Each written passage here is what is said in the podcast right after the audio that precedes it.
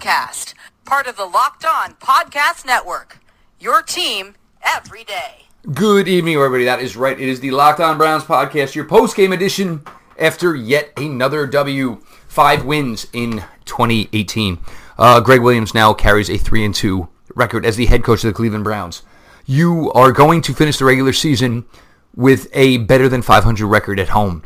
The Cleveland Browns today, look, uh, Carolina Panthers, the game polling, game uh, play calling was fantastic in the first half on both on both ends of it.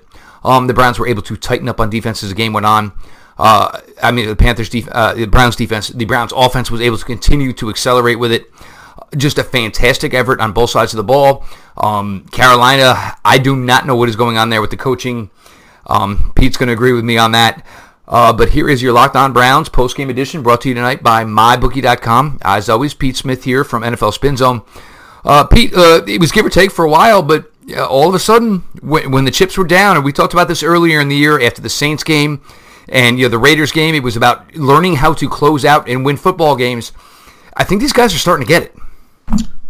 Yeah, I, I, you know, major props to to both sides of the ball because at the end of the game, you needed plays from both sides. You know, obviously, you're going to talk about the offense was really the driving force in the first half, and the defense, you know, stepped up more in the second half. But when it came to actually closing the game, it was that Breshad Perriman, Bizarro Perriman, the you know the closer everybody expected him to be, uh, making a big catch and extending and extending the drive and then Nick Chubb getting a, a, a, a, first down before they ultimately had to punt the ball back, but it was you know with a minute to go, and then Damarious Randall uh, with the interception to close it. You know, the, it, it's it's not like it was say with the Jets game where, and, and granted, Baker was great in that game, uh, but it felt more like the defense was carrying it and then Baker Mayfield had happened to make some plays. It felt uh, more like the, the, Week One tie against the Steelers, where the the defense did everything they could to make sure it, they were not going to lose it. Right. So you know th- that part is outstanding. Uh, you know, obviously you saw the reaction as soon as they you know made, secured the win. Uh, you know, I, I think it's equal parts excitement without being surprised. I don't think they're surprised anymore that they can do this. I think they, they, they do just have a lot of confidence and, and, and uh, the word I, w- I would use is this is, is patience, and that they don't fall into the trap of when, as they as they had in, in, previous years, where things start to go bad, and they assume, oh man, here we go again. It's it's okay, roll with the punches, and and there were turnovers, and there were you know bad plays on defense, and they didn't you know they didn't stop. They they just kept going forward. They always they always were back into it, throwing more punches, throwing more counter punches. Um, first thing, and I, I, I guess I want to start here. Um, look, we're gonna get his name right, and we're never gonna get it wrong again. So Freddie, and I may do the quote unquote Freddie effing Kitchens. Hell of hell of a job. I mean, eh, the the, the two counters with Landry, which turned out to be absolute gold in you know, the big one at Perriman, which is about I, have been waiting for and preaching for. But Freddie Kitchens, I mean, Pete, this isn't even like like a talking point about like a guy who's done a really good job in a bad circumstance. This is a guy who seems like he knows what the hell he's doing. Right. So this is the Freddie Kitchen statement game. This is clearly the best game he's coached all year in terms of game plan, in terms of finding the right time for play calls, uh, no, but I mean, but like when he went with the wishbone look, he it seems like he's always got something there, and when he's ready for it, he, he he's fully invested in doing it. Yeah, no question, and and and we can talk about you know the the, the Landry pass and all that stuff, which was great. But it again, they, they do some things without you know killing themselves, and that that's good. But you know they do they have enough to keep you interested, and and in this case, you know they they gave a look that the Panthers Panthers were completely unprepared for, and and and the play call that, that they scored the touchdown on, eh, you know, you could have scored that, I could have scored that. It was so wide open, in that they got basically eleven guys following Nick Chubb, and there was nobody there. And then the second time, you know, they they have nobody in the hole. Landry running with a lineman in front of him makes the one guy miss, which was great, and then another 40 yards. But I mean, like when they do the, you know, I'm sure Baldinger's going to, you know, do that and those type of things. Shows are going to break break down in the telestrator. you know, that you could not have had that work out any better short of scoring in terms of getting everything to go exactly how you wanted. Your guys blocked well, you had everything set up well, and the defense did everything you wanted, and the play just worked perfectly. Like that's the stuff, you know, where coaches are sitting there. You know, th- those are the ones that make you smile. Those are the ones that make you feel good when you have you know do- done everything you you sort of you know want to do as a coach, and it worked. Like that's the most satisfying thing you can have. And, and, and Freddie Kitchens had a couple of those in this game, and it and it, it that's what made the difference. Well, and this is part of what when we get we uh, I want to get back to when you know uh, Freddie started. It was going to each positional group and saying, "Hey, what do you guys like?" So this way, when you can come in this week and say, "Hey, it seems a little weird. We're going to run a counter with Jarvis Landry. I've got a lot of faith in it, but these guys, if everybody's on the same page and you know he respects your decision, when he comes at you with his and something he wants to do, everybody's on the same page and committed. And it was beautiful to see it. And, you know, Jarvis, look, I mean, you know, open field, he doesn't have the greatest speed in the world. You know, a bunch of other receivers would have taken that second one to the house. Um, Josh Norris, I'll give you a golf, a golf clap. Uh, you know, great job on calling. A great day from Jarvis Landry. Uh, granted, it worked out perfectly. A lot of it was play calling involved, but even the reception on the uh, on the Baker touchdown pass, just great job from Jarvis Landry and Baker. Just 18 to 22, uh, 240. Pete just so smooth and efficient in each week. It's not even more of a question. And now keep in mind, last week against Houston, there were turnovers, which you know basically did their undoing. There were turnovers today. Higgins, Landry. I mean, a lot of that is just basic, you know, ball skills and you know, ball, poor job on both their parts. But able to overcome it all. And when you got six rocking this show with the guys around him like Nick, and you know you can get the play out of these other guys that you're getting. My God. Well, first uh, with Jarvis Landry, this I, this was the game. Save the fumble, which was a disgrace. Was the when when the Browns made the trade and, and signed the extension? This is the guy fans were hoping they were going to get in terms of you could line him up different places, you could give him the ball in different ways, and he'd sort of he'd give you an energy and, and, a, and a confidence and, and and and added credibility. And if not for that fumble, that you know this is his you know it, it's still his best game of the season, I think, other than maybe Tampa uh, and the rollover touchdown and that stuff. But in terms of sort of setting a tempo and, and, and, and getting people to sort of understand what he can do, this is this is certainly a great game. As for Baker Mayfield, you know, Freddie Kitchens doesn't work without having a quarterback who can who can do what Mayfield has been able to do, and you know the numbers are not eye popping in terms of yards and the touchdowns, but they had plays called back uh, for for various things, and and some of the plays he was able to make were just outstanding. But again, this is 18 of 22, and I think all four of the passes that weren't completed were drops. Um, I know. Just, I know. T- two of them. Two of them are thrown five yards off the sidelines. That's true. Yeah, that's true. Uh, I mean, it's hard to keep track of just because they had so many penalties that that uh, negated various plays. But yeah, uh, no pass was was was a missed opportunity. It was throwaways or it was drops. Like he, his command and understanding and everything else in game 14 of the his rookie season, and he didn't play the first two and a half, is out of this world. Like you're going to have to have a conversation not only with where does Baker Mayfield rank, you know, relative to the division, relative to the league, but in terms from a historical context, how his rookie season stacks up historically in terms of greatest rookie seasons by a quarterback ever. Because short of like Ben Roethlisberger, who was you know asked to to sort of be a caretaker, where B- Baker Mayfield's being asked to drive the bus. You know, there, there aren't too many where where you're looking at this and going, "Wow, look at this," and and he's already there, and it's just the how much better he is than than I think a lot of people expected. And not only that, he was better than. And granted, Cam Newton's shoulder is probably a mess. Uh, but he was better than Cam Newton. He's been better than a lot of the quarterbacks he's been. He was better than Matt Ryan. Like, it's insane how much of an advantage he is. And, and ultimately, so much of the NFL comes down to who, who's which team has the better quarterback and which team has the better coaching. And the big reason the Browns won today is because they were better in both of those areas. Well, and this is what we get back to, you know, and uh, you know, a lot of people want to talk about Dwayne Haskins, um, but he's got 13 games played to collegiate level.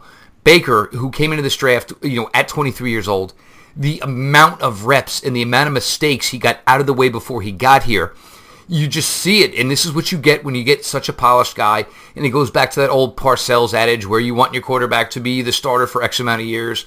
You want to play in this division, this, that, and the other thing. You know, Baker, I mean, all those boxes checked, and, and you see it now because he it's one thing to look at something when it's showed, you know, Tuesday and Wednesday to you film wise, and to basically carry it over into the game. But Baker does it with ease. Uh, the ball to Perriman was absolutely gorgeous, and, and, just some other ones. The one and and Njoku, I mean, just what he does, and it just absolutely comes with such ease. You know, and yeah, he is a rookie, but he is a 23 year old rookie. But for him to be where he's at now and along with, and we're going to go to Nick Chubb. And, you know, I, Pete, I messaged you earlier in the game. It was, uh, I think it was the third and two, and this may have been the Landry touchdown drive. You know, there he was, two yards short in the backfield, and just the country strong in Nick Chubb to carry that ball, and he did it on the touchdown as well. I mean, for what you're getting here from, you know, you had a core here, obviously with your offensive line and, you know, a lot of guys on defense, but when you're infusing this type of talent that you're getting on offense, it's coming together quickly, and it's crazy because the guys who are driving the bus right now with Gregg Williams, Freddie Kitchens, this was never the plan. Right. So for for people who are sitting there advocating Saquon Barkley, this you're going to have all, God bless you're gonna, you're gonna have all, but you're going to have all the talking points in the world. You're going to be able to sit, look at this game and go, you know, this is why, you know, this is this this is why, and and you can have that. But in terms of what Nick Chubb does for the Browns and just how special he is, and it's being able to fight for those tough yards. But what stands out more than anything else, his vision is otherworldly. He just has this. I mean, I, I, think a lot of it is intelligence, uh, if you want to call it instincts, whatever. But he just has an unbelievable sense of how he needs to go certain places and and and his ability to make guys miss and punish them with strength. He, you know, other than Mayfield, he was the only guy really on offense where you go, he didn't have a mistake. Like he, uh, you know, he was a huge reason they were able to win this game. Uh, and and it wasn't like an enormous production game. He only touched the ball 17 times, but he got uh, let me see. 83 total yards. He had the 29 yard run, which was at the time it was felt like they were running into a wall, and he sort of loosened everything up with that big run. Uh, obviously, got into the end zone, but it, it's his ability to, to to get those tough first downs. I think is probably the least appreciated benefit, but the amount of drives where it's like third and two or whatever, and he gets stuffed in initial contact and just wills it, and you're sitting there going oh, you know, you've gotten used to the point where you're like, well, he's not stopped. How far can this go? Type thing. Now it's like, even when he got sort of corralled in the backfield on like a, a, a pitch wide or something going, and he and he shakes a guy, and you're sitting there going, wait a minute, what what can he do? And it's you know, I think he basically got back to the line of scrimmage in inches, but just the the you always have to keep uh, aware because you never know when he's just going to break a big one and, and, gut a team, and that's sort of what he brings to the table. Is he's always been and he and he continues to be the s- safe, consistent running option, and now he's a consistent receiving option on those checkdowns and things. But it, it goes from he gets you what he's supposed to get, and then there's always this little danger of whoa, he could break a big one, and he just rips the heart out of guys. Uh, yes, as you said that. Um, I do want to get to this real quick. Um, the Carolina Panthers with their lovely uh, post yesterday of the dog, you know, with the uh, you know the plastic neck roll on, which I caught and tweeted back at. Um, well, hey guys, how did that work out for you today? Five in a row lost. Uh, you do not play well on the road. You are poorly coached. Um, I don't know if Cam Newton should finish the season because you can see he's uh, clearly troubled. Uh, the one ball on the outside, I mean, literally threw a you know a, a chili pepper um, you had to bring in you know, Heinicke for the the Hail Mary at the end of the first half, which, you know, that was just another one where the coaching, I have no idea what you're doing with your time or your timeouts. But, you know, as the Browns move on, this is the Locked On Browns post-game show. Pete Smith here. Jeff Lloyd, as always, you guys, your host. We are, you know, taking you through the offense versus the defense. We are brought to you tonight by my, MyBookie.com. Um, guys, any betting advice you need, I will always tell you to make sure that you, at least you're using a reputable site. MyBookie.com has been in business for years. Their online reviews are excellent. Their mobile site is simple efficient and easy to use. I would only recommend someone to you uh, who's been good to me in the past. If I do place a wager, I will use mybookie.com. They have in-game live betting, over/under on fantasy points scored, and the most rewarding player perks in the business. Um, guys, you know the details. If you register after 7 p.m. Eastern, they will give you a free $25 just for doing so. If you, when you make your initial deposit or your initial, initial account, they will match you 100%. So make sure you do it after 7 p.m. Eastern. Get a 100% turn on your initial deposit, and you will also get a free $25. Use the promo code LOCKEDON25, capital L, capital O, Locked On 25. Visit mybookie.com today, M-Y-B-O-O-K-I-E.com. You play, you win, you get paid. Now, Pete, we're going to shift it over to the other side of the ball. Myles Garrett, um, the announcers, I, am not sure where they really were that, but uh, Myles Garrett, for the most part, most of the day, completely shot out of a cannon and just week in, week out. And it's funny because the announcers went with, "Oh, Myles Garrett hasn't much done much so far. We haven't really called his name yet." To they're comparing him to Aaron Donald. Yeah, he was dominant from the word go. Uh, he uh, that poor left tackle was just getting absolutely obliterated. I, I honestly felt like it was a disservice to Myles to put him in that wide nine because it just made him have to run further. But he just dismantled him, running the ball. Uh, the pass rush was phenomenal. I mean, obviously he he you know forced the the not fumble call, which I think the refs got right, even though you know. Yeah, it, I mean it was weird, and the only question I had was whether or not the ball traveled forward. Once you realized the ball traveled forward, I mean it was just you know it was you know, just a tough spot, and you know look Cam Newton, smart player. Yeah, it just it just looks bad, you know, because that's what it was. I mean, it was it was desperately trying to just puts the ball forward a little bit to get get the benefit of the doubt the incomplete pass. Uh, he obviously did get the sack, and my God, the way he turned the corner on that one uh, was incredible. But he, you know, again, this is not a game where you're going to see enormous stats in terms of box score. He got the one sack. Uh, made some plays, but in terms of pressure, I, you know, his pressure grade may be something insane, even more so than the Bengals last week, because it was just absolutely unfair how good he is, and and he's easily one of the best players in the league at his position, and he doesn't turn 23 till the end of this, or yeah, 23 till the end of this month. Um, he he just sets the tone across the board, and and what he's able to do to force uh, teams to play him benefited Ogbah and Avery a ton, and Ogunjobi playing with the with the arm. I wish he wasn't, but I, you know, again, I wish we knew the seriousness that you know, of, of where that's going to go. But what he does to just set the tone for everybody else on defense, which looked really sketchy early uh, and, and, looked like they were missing Denzel Ward quite a bit and, and missed, we're missing 100% of Larry Ogunjobi. Uh, but he just kept going and he was the he was the guy who was consistently great all game and eventually everybody else sort of caught up with him in the second half. Um, it did seem for maybe the first, you know, I'd say, uh, you know, if not almost full three quarters, Christian McCaffrey had it kind of had his way, and then it just kind of seemed like the Browns were like, all right, well, wherever Chris, Christian McCaffrey's going to go, the white jerseys are going to follow, beat us with somebody else, and that's where the pay, uh, you know the pass rush was able to disrupt a little bit, and, but and also poor part on the Panthers, but I mean. At the you know at the end of the day, go with your bread and butter, and they went away from it, and you know that certainly aided the Browns, and you know for the Panthers, just another question where we're going with, you know, what is exactly going on with your coaching? So, if I think it felt like the ha- second half of the second quarter till basically the entire third quarter, they just stopped using him. And, and up to that point, they were getting anything they wanted. And and if you look at the numbers, like his average isn't great, but he was easily the most threatening guy where he could just yeah. Because I mean, if it was if cause it was, problems, if it was a two or three yard carry, he made up with it with a seven or eight yard reception, and vice versa. But particularly in that last drive inside the five, that you know, that was Todd Haley. That was inexcusably bad play calling because if you're saying if you're saying that uh, Cam Newton's shoulder is a mess, and everybody's sort of accepting that, and it's a question of if he's going to need surgery, and the answer is probably he's going to need surgery.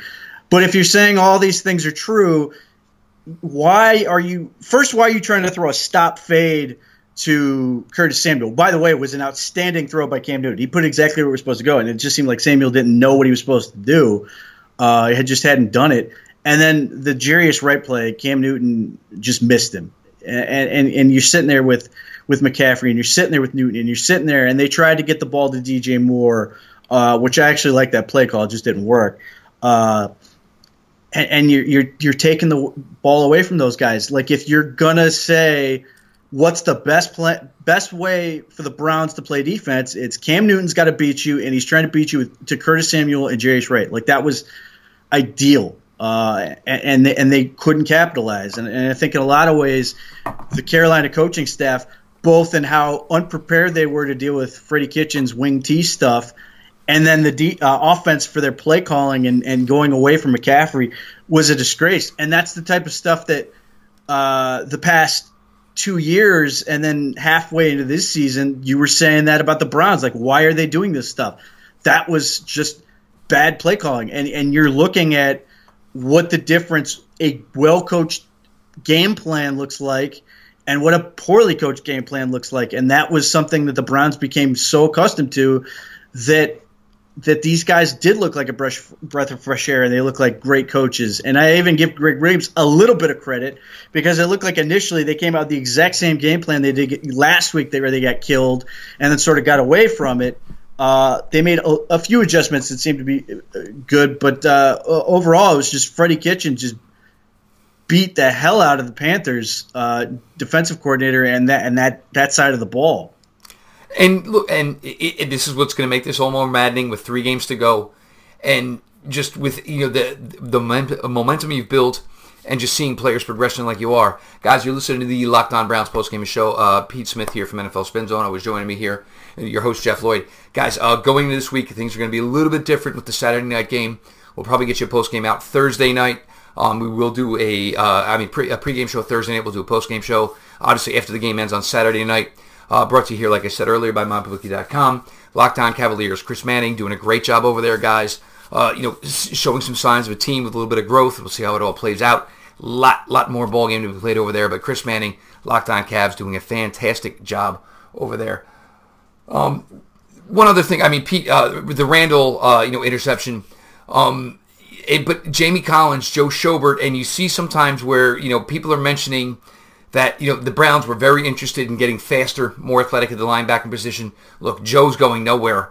But when you see guys like McCaffrey, and there's a lot more guys like McCaffrey more and more week in, week out, year in, year out in the NFL, you see why you need these linebackers with the speed, with the athleticism. Sure, and and, and for whatever reason, I saw people weirdly criticizing Joe Schobert when this is the type of game where you, you see the value in in what he's able to do. Uh, Tanner Vallejo, we talked about in the pregame. You know, the touchdown McCaffrey scored. That was the ultimate. God bless him. He's trying uh, play. He just doesn't have enough, and, and obviously that's an incredibly difficult situation for him uh, against a player like that. Jamie Collins looks like something's wrong, uh, and I'm not talking about just effort. Like I thought his effort was there this game but it just looked like when he was trying to to change direction and open his hips, it looked like he was a 50 groin, years old. Groin or something, yeah. Yeah, it just wasn't right. But yeah, I mean, this is 100%. And, and I think that's why, you know, going to the offseason, certainly, you know, Kirksey, uh, you hope he's going to come back healthy and have a better year. But that's why this is going to be such a big focus. And, and I think you saw a little bit of what how they could address that.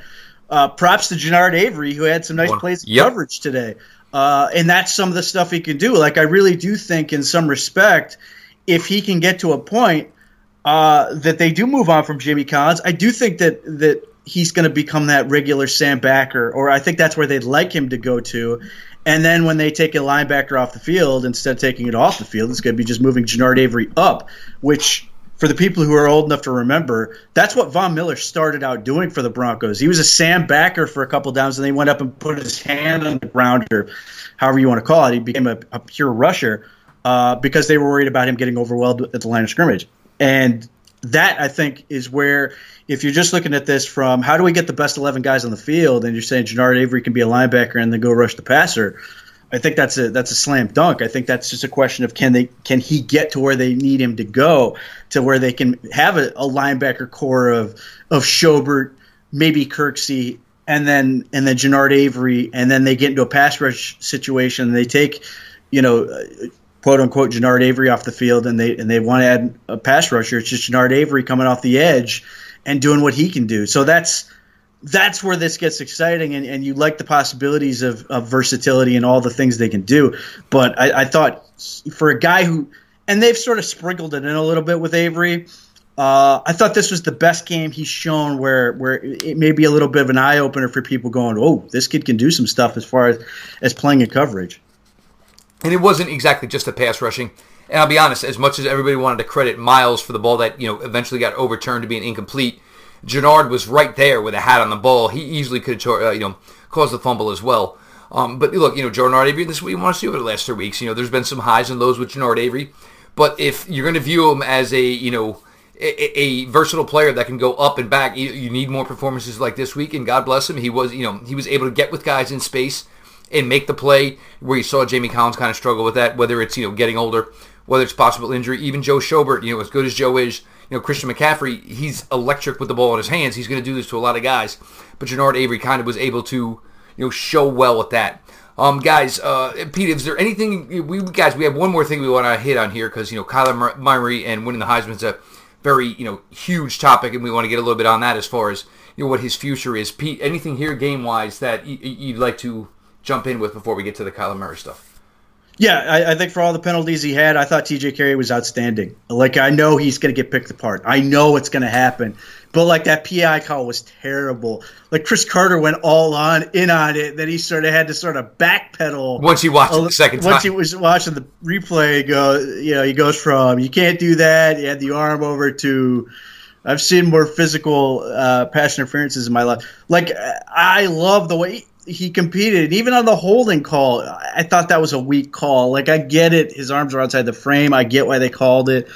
I, you know, I he's not a regular outside corner. I understand that, but he is just fun in terms of like being able to mix up your matchups and and and have him on a big guy and have him play in the slot. And and and that combination worked out well. And I and I and I, as much as like when when when all those guys got signed, it became a question of where's Calhoun going to play. I, I liked how they had both guys contributing. I thought both guys helped the Browns win. Like Calhoun had a couple plays in the backfield type stuff, along with Carrie. And you know you, you you're going to have penalties. It's going to happen. But the thing is, you don't want a guy like Carrie to back off because when you back off like that that's when you get beat. And I and I and I appreciate the fact that he stuck with it the whole way and didn't get let let himself get frustrated because I, I think when when it came to closing out the game, him keeping up that intensity level, you know, th- there's that sense that like the Seahawks defense that basically lived on the idea that eventually they're going to stop throwing the flags because they don't want to call yep. call call call a penalty on every play. And I think Carrie was cleaner than than than the ta- than the, the game suggested, but that mentality goes a long way in sort of helping to wear down an opponent. Well, and that's the thing, though, because if you're a guy and he's lined up on top of you, you're like, yeah, I may get bailed out by the flag, but if I don't, and you know I've got to give you know maximum effort here because I know he's a little bit grabby. You know, you almost equate it to like a Dennis Rodman or a you know uh, uh, Joakim Noah type. Of, you know, in basketball, like they're just going to battle you every bit of way, and they're gonna it's gonna be a little physical. And if they get called for six and they get ejected, I mean, get you know have to you know foul out of the game, it's going to happen. But now this is TJ Carrie's rep, and look, it's going to always be physical. I'm always going to be grabby, and he can kind of get away with it if he doesn't get penalties called on him due to his extreme length. And you know, when it's good, it's really good, but there's going to be times where it's really bad.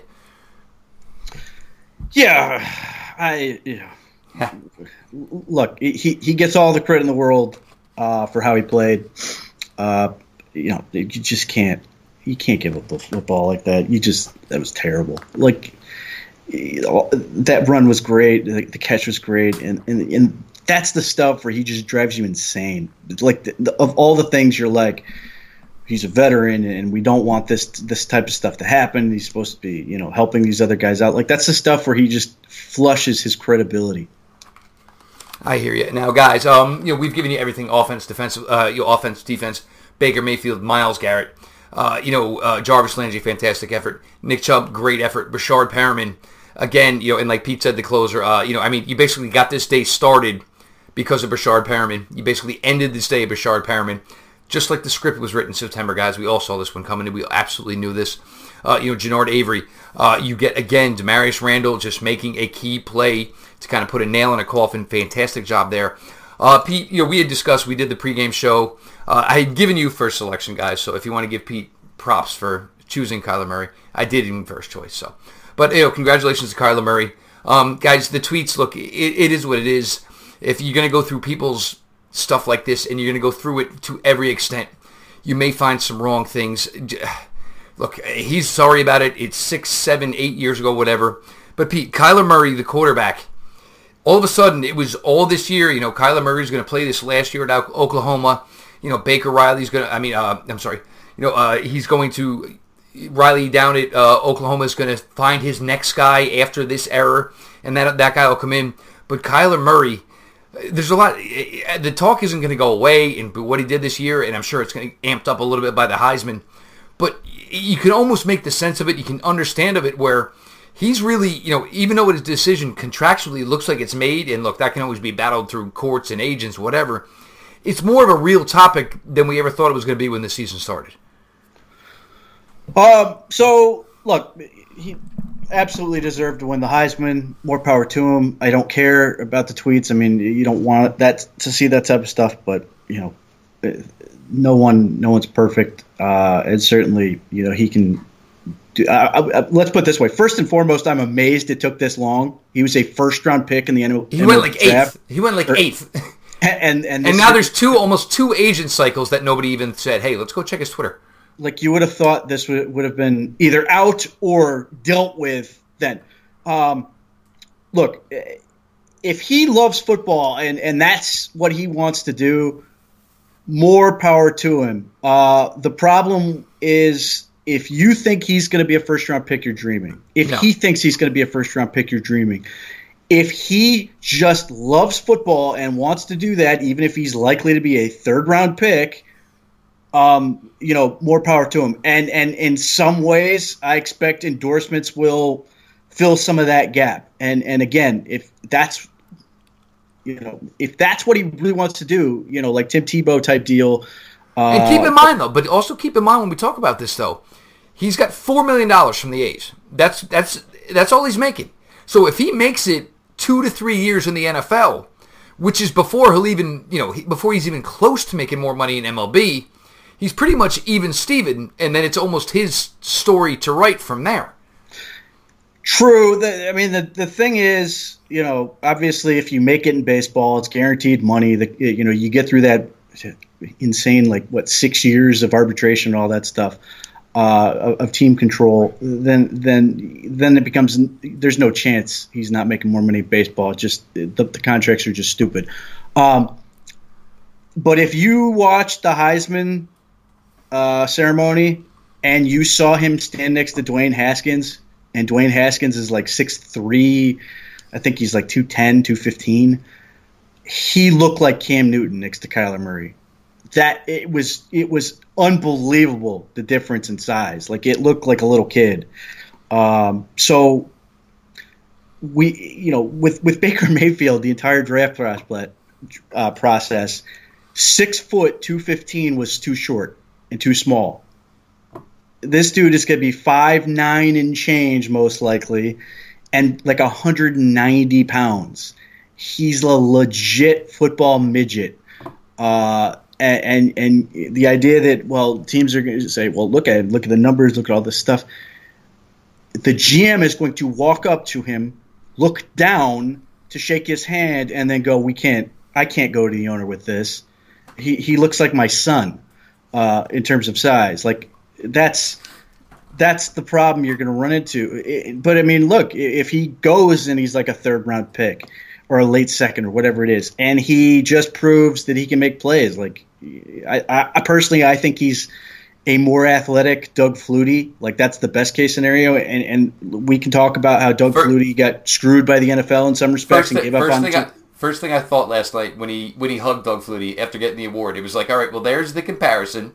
Better arm, you know, better athlete, but you know, size wise, that's who you are. Right. So that's that's the problem. Is is you're basically hoping for that, and and and you know, so if if he loves baseball, that that seems like an easy decision. If he if he loves football, more power to him. I, I just think it's going to be an incredibly difficult uh, process and everything else. But like this idea that like that the Heisman automatically means you're going to go super high or something. Like I'm old enough to remember the Chris, Chris Weinke's and Gino Torrettas and those guys. Yep. And there's no question in this case that he's far and away the best player on his team, where Weinke and, and, and Torretta and those guys clearly weren't. And better athletically and equipped in that aspect, yes, 100%. But at the same time, like you put him on a put him in the AFC North and let Cam Newton or let uh, Myles Garrett feast on a while. Like, well, and that's part of it though. It's you know everybody's like okay with the oh the quarterbacks they can be a little bit smaller, but these pass rushers are just getting bigger and longer and heavier, and they can run just as fast as you can. Right. So ultimately, you know, this is this becomes a question of do what you want to do. If you if you love one, go for it. If you or, and you don't love the other, if you if you love both, then it becomes a difficult choice. If you don't love either one, go baseball. Uh, don't you don't play NFL football and and have and, and not be fully invested because you'll just it, it ain't going to work. So you you can you can go a long way on talent in baseball uh, and, and, potentially get through it and make it work.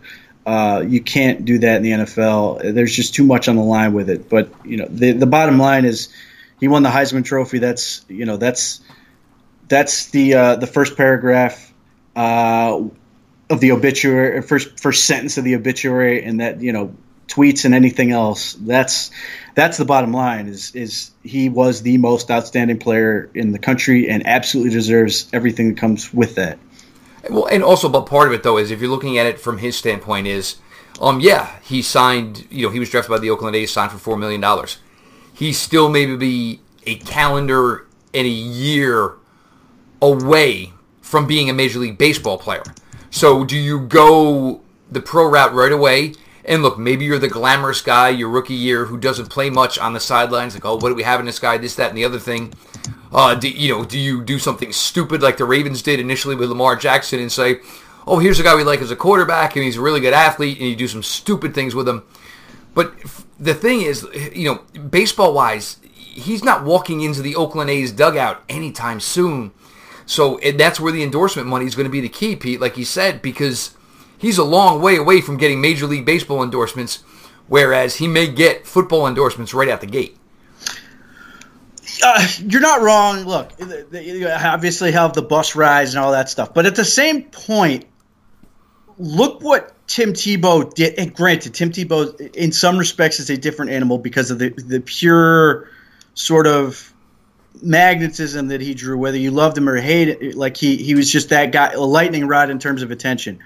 But I do think at some uh, on some level, like whether it's ESPN or FS1 or one of those, like they throw on you know an A's whether it's spring training or you know some of you know those whatever A he falls into single A double A whatever people are going to watch. Like people are going to go to this stuff. And and I wouldn't be surprised if because he's a Heisman Trophy winner? And he not only I mean he's a Heisman Trophy winner, but he's also electric. Like I, you know, I mean uh, he's got to be a ton of fun to watch run the bases and stuff like that. Uh, I don't even know what position he plays. Was he an infielder? Center um, fielder. Center fielder. Like I, I, can see where you'd want to go to the park and watch a kid like that play.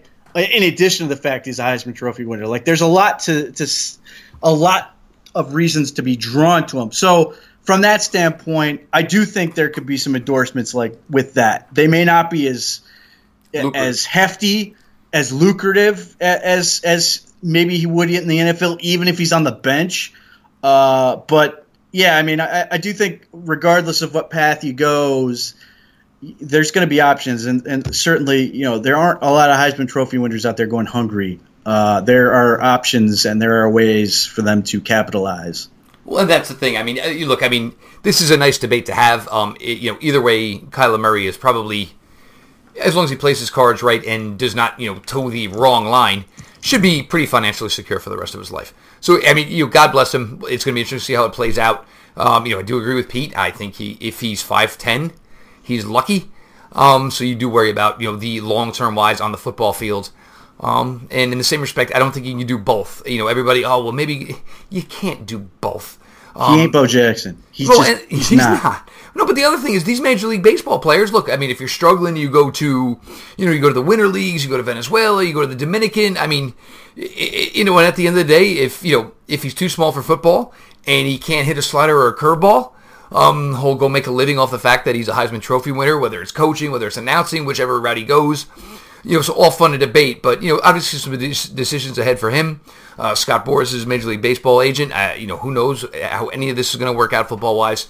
You know, something that we'll probably you know be following and you know know more of as the draft process goes. Uh, guys, this has been your Locked On Browns post game show here. Um, your Cleveland Browns fifth win of the season. Your Cleveland Browns are now four two and one at home. They will close the 2018 season with a winning home home record. Huge, huge notch after a 0-16 season. After 1 and 31, uh, the progress continues. Uh, the the uh, just continuously progressing the overall product, and this is what you want. Um, you know, Ogunjobi, let's just hope you know the arm is okay. Let's just hope that we're not taking too many advantages of the situation, and anything can possibly get worse. But look, you're thrilled with it. You know, Terrence, uh, Terrence Mitchell back today, played today without Denzel Ward. You know, obviously a huge, huge part of what has been the 2018 product. Uh, for Pete Smith from NFL Spin Zone, for myself uh, at Jeff underscore LJ underscore Lloyd. Guys, the Locked On Browns Twitter account, we always keep that a follow back account. iTunes rating reviews, guys. Uh, today was a fun day. It was it, it was good because like we talked about earlier in the year, they're in these games. They know how to win them. You're starting to see it now, and you're starting to see it from the offense. You're starting to see it from the defense just a fun, fun time. And as we always say, we'll get into PFF this week. Uh, we'll get into a bunch of other stuff. And like I said, it's going to be a little bit of a different week because we'll have the uh, pregame show out on Thursday night, obviously playing Saturday night in Denver. Uh, until we talk the next time, LGB on the LOB. Let's go, Browns.